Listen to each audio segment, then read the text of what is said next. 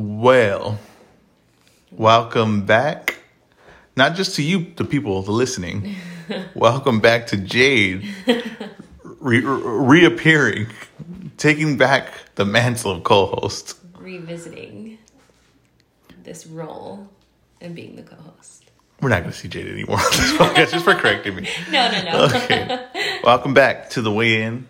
Nope, Nope. the mouthpiece. This is the mouthpiece. But follow the weigh-in on YouTube, the weigh-in podcast. But this is the mouthpiece podcast, and I'm here, Ezra Hernandez, your host, and your co-host, Jade, the one and only Pacheco.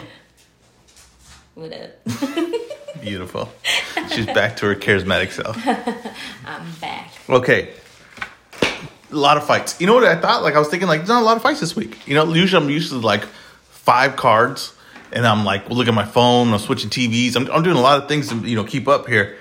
And you know what? This is a good weekend of fights. The fighting never fails me. Fighting never fails. Like you, you like football, right? I get it. You like the NFL. I love the NFL, right? You get a good, you know, four or five months of it, and then it disappears. Downplayed that. No, I love the like, NFL. no, no, no. really I love it, but I'm saying, and I and I love the NBA, right?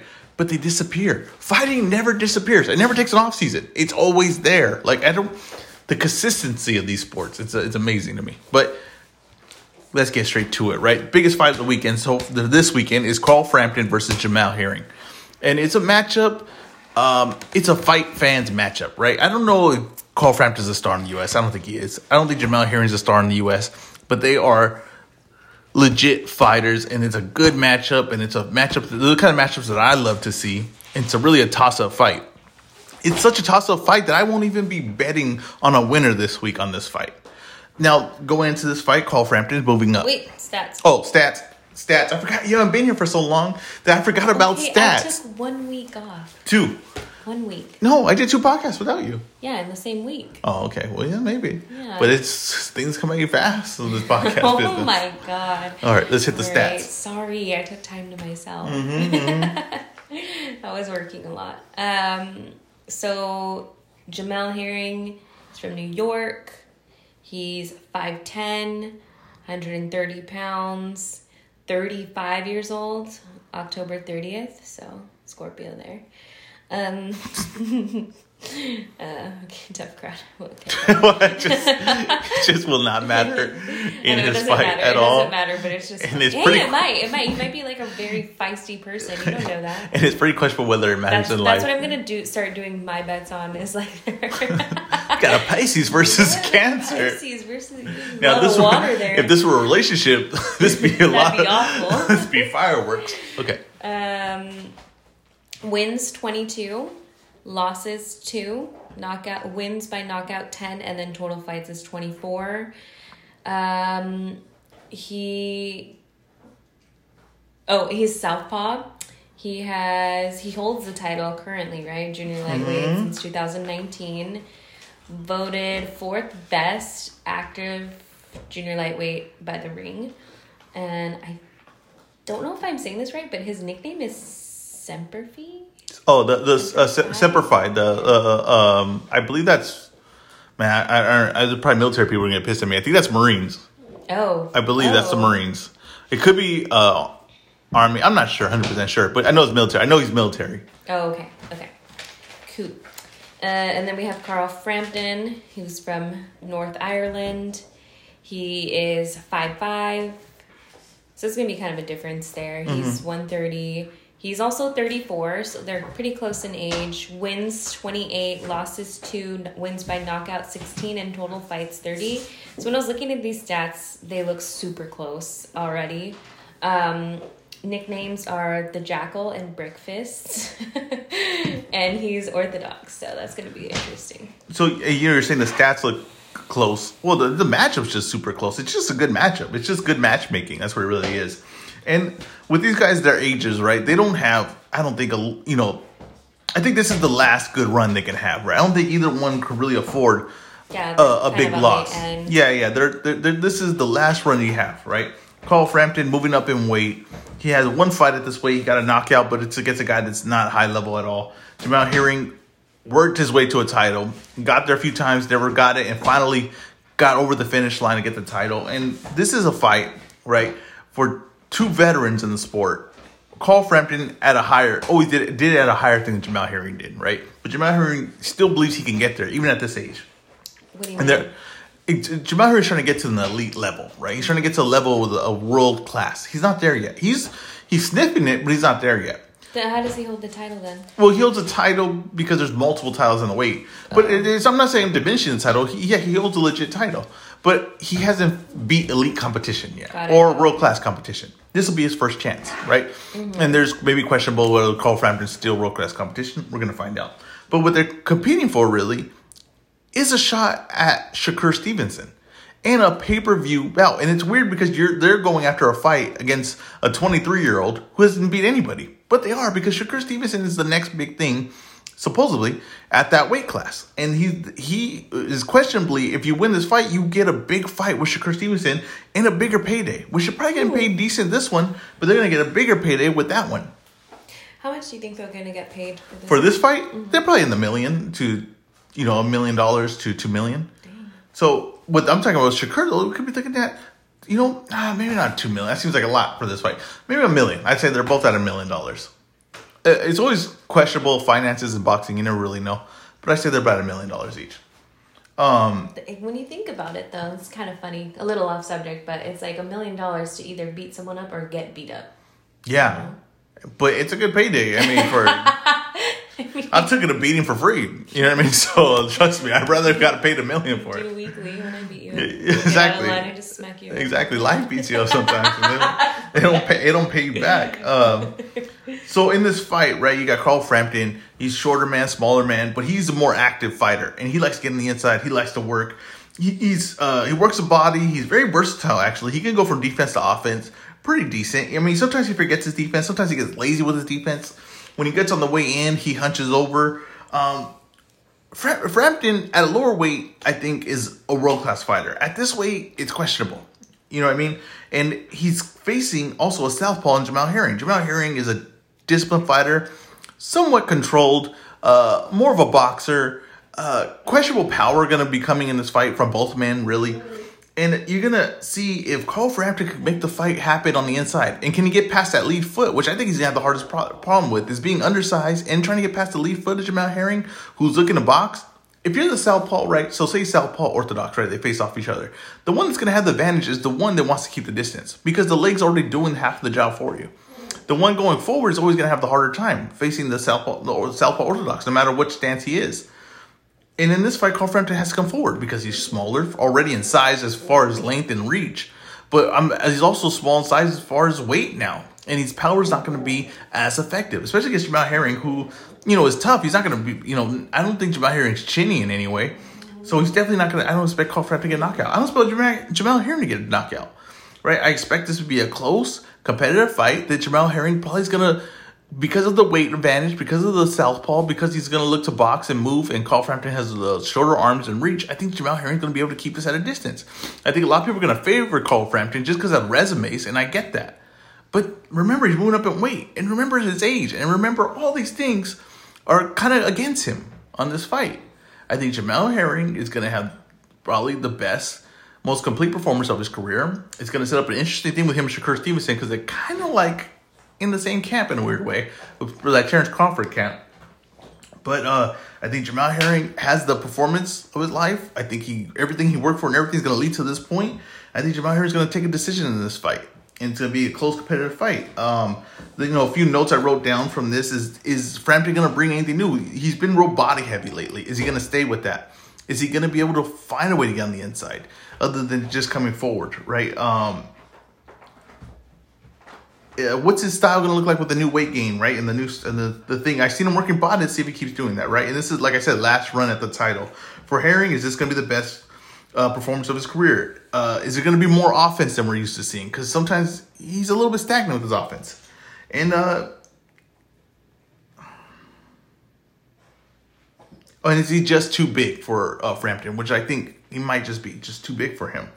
Um, you know, Herring has his flaws, like he, he drops his pants and sometimes he loses himself, but he's more disciplined than Frampton is. He just definitely is. Frampton during the middle combinations, just like Safleur, he loses himself. Um, the one thing I did want to point out, like I didn't point this out in one of the, the uh, MMA fights I covered, I was doing a thing on was like a, a chance maybe of a penalty that could happen or something like that. I didn't. There was a. I saw someone that I saw that uh, Edwards was kind of put his hand out could could cause an eye poke, right? And then the fight ended up ending because of that. So I want to point out that when Herring right misses with his right hook, he pushes down on the head. He pushes down a lot. Guys fall a lot. This might be a key factor, especially because of Frampton's height. That Jamel Herring might miss a lot with that right hook, but he might be weighing on Frampton's head. I'm curious on how much times that's going to happen before the ref starts complaining about it. But I, like I said, I'm going to take Herring. I'm going to take him in a decision. I think it's going to be a good competitive fight. Uh, and if Herring has his way, they'll be, you know, be able to stagnate uh, Frampton's offense. Okay, going to the next fight. We got. Oh man, this is a tough. This is a tough name. Uh, how would you say it? Ahmadali. Akamerelov? I don't even know. My tongue stopped working like halfway through that.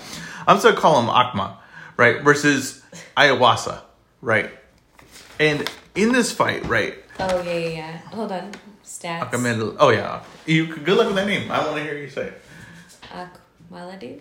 Akamed Akamed I just heard someone say it too, and I was like repeating it in my head, and now I can't even pronounce it. Mm.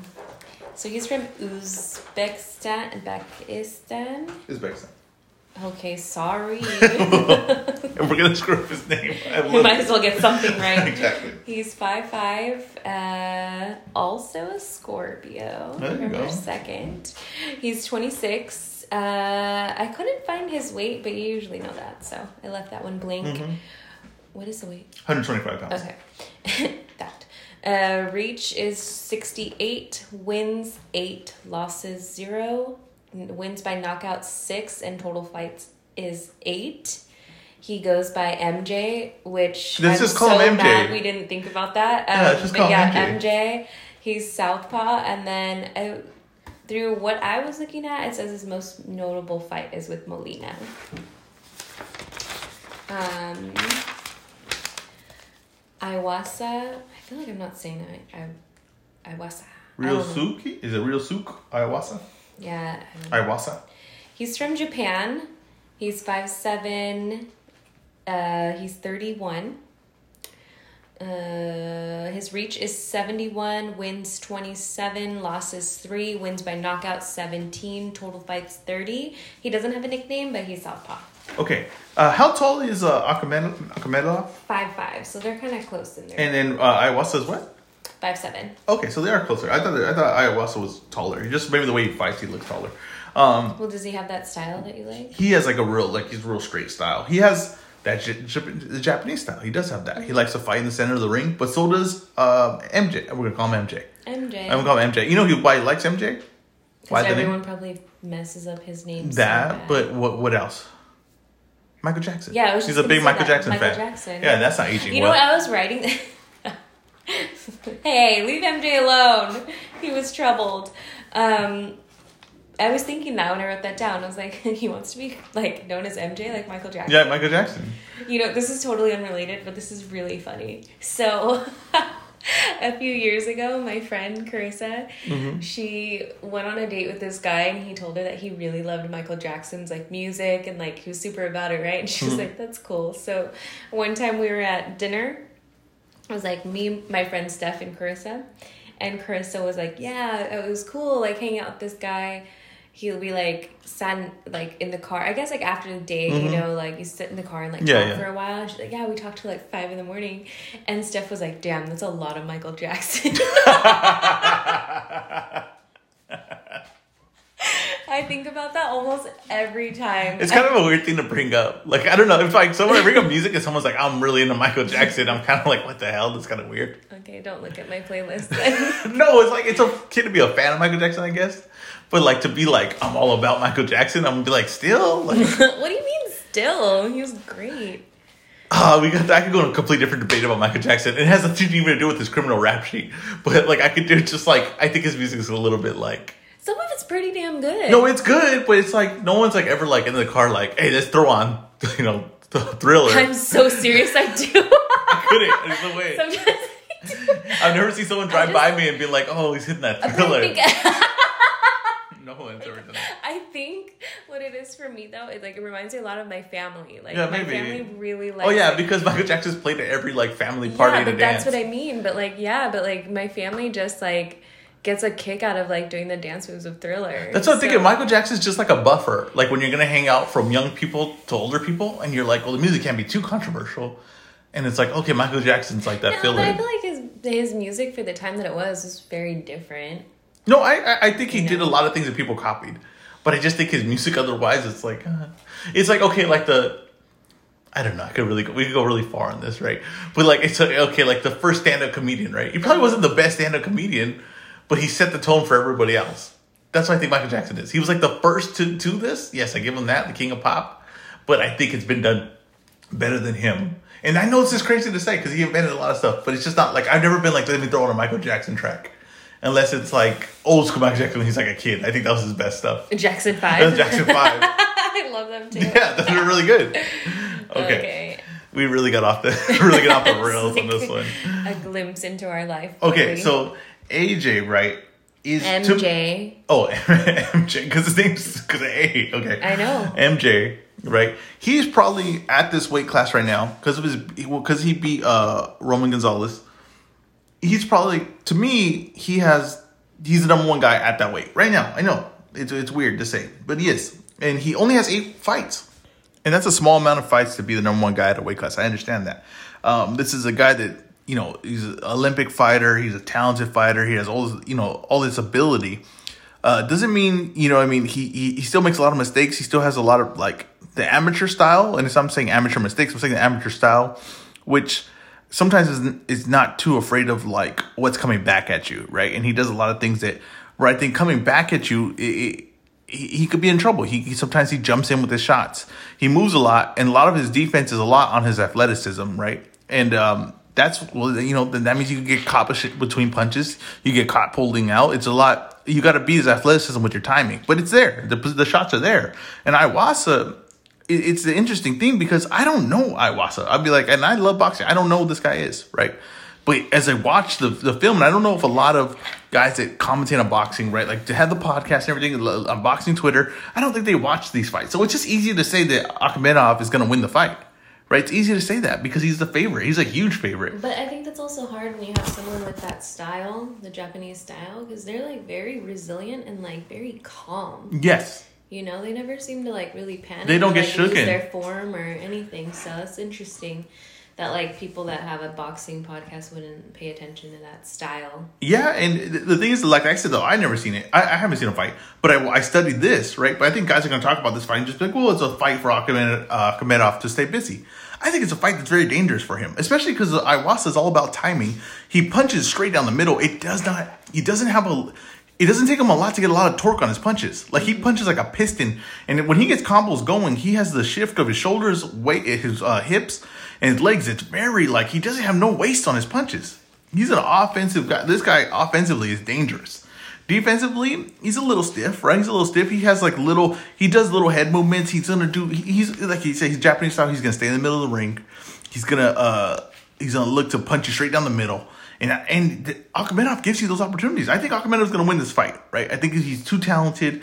I think he moves around enough to give Iwasa a little time to, a little hard time to set up constantly right? But I think he's going to be in trouble. I think there's going to be points in the fight where he he is hit right down the middle, and he's going to have to really bite down to get through some rounds. I really believe that. I really believe that this is not a run through fight for him. I really believe this is a tough fight, and this goes to me. What I'm thinking about is DAZN's matchmaking, right? If you think about the big upset of this year, what was it? It was uh, Warrington against Lara, right? Oh, what about the biggest upset like we could think recently? Was it Anthony Joshua against uh, AJ Ruiz? DAZN doesn't have the best track record for matchmaking for their guys on a fight that really is big risk, low reward, honestly. If he beats Iwasa, no one's going to be like, oh man, he beat Iwasa. You know what I mean? If you're going to take this chance, might as well take it against a, a named fighter. Now, I don't know if that has to go with the lack of DAZN, lack of fighters that DAZN has. And I'm talking about, when I say DAZN, I mean um, uh, uh, Matchroom has, or if it's the, uh, you know, or they have some interest in Iwasa, and if he wins, it doesn't hurt them because it's still global brand, and they they like the globalness of having a Japanese fighter and Japan crowd going to you know pay attention to this fight. I don't know what it is, but if this is an upset, right, and the fight following it, if it's an upset, I mean, DAZN, it wouldn't surprise me, and DAZN's matchmaking is somewhat questionable for this move. Um, let's see on Iwasa, right? He is good distance. He's a